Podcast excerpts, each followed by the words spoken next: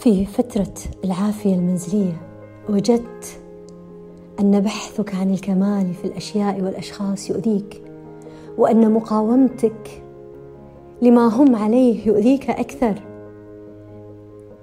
وجدت أن ما تم شيء إلا نقص، وأن كثير منا جماله في نقصه.